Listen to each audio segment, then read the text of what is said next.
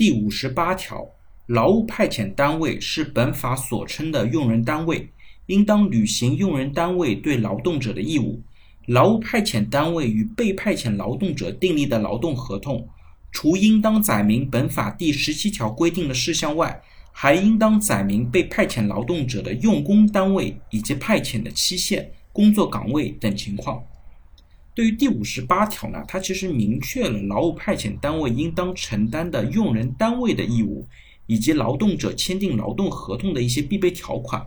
而且呢，劳务派遣单位和被派遣劳动者订立的劳动合同当中必须包括哪些内容？它除了传统劳动合同必须包括的内容以外，还需要包括用工单位以及派遣的期限、工作岗位等内容。这些呢，都必须在劳动合同当中予以明确。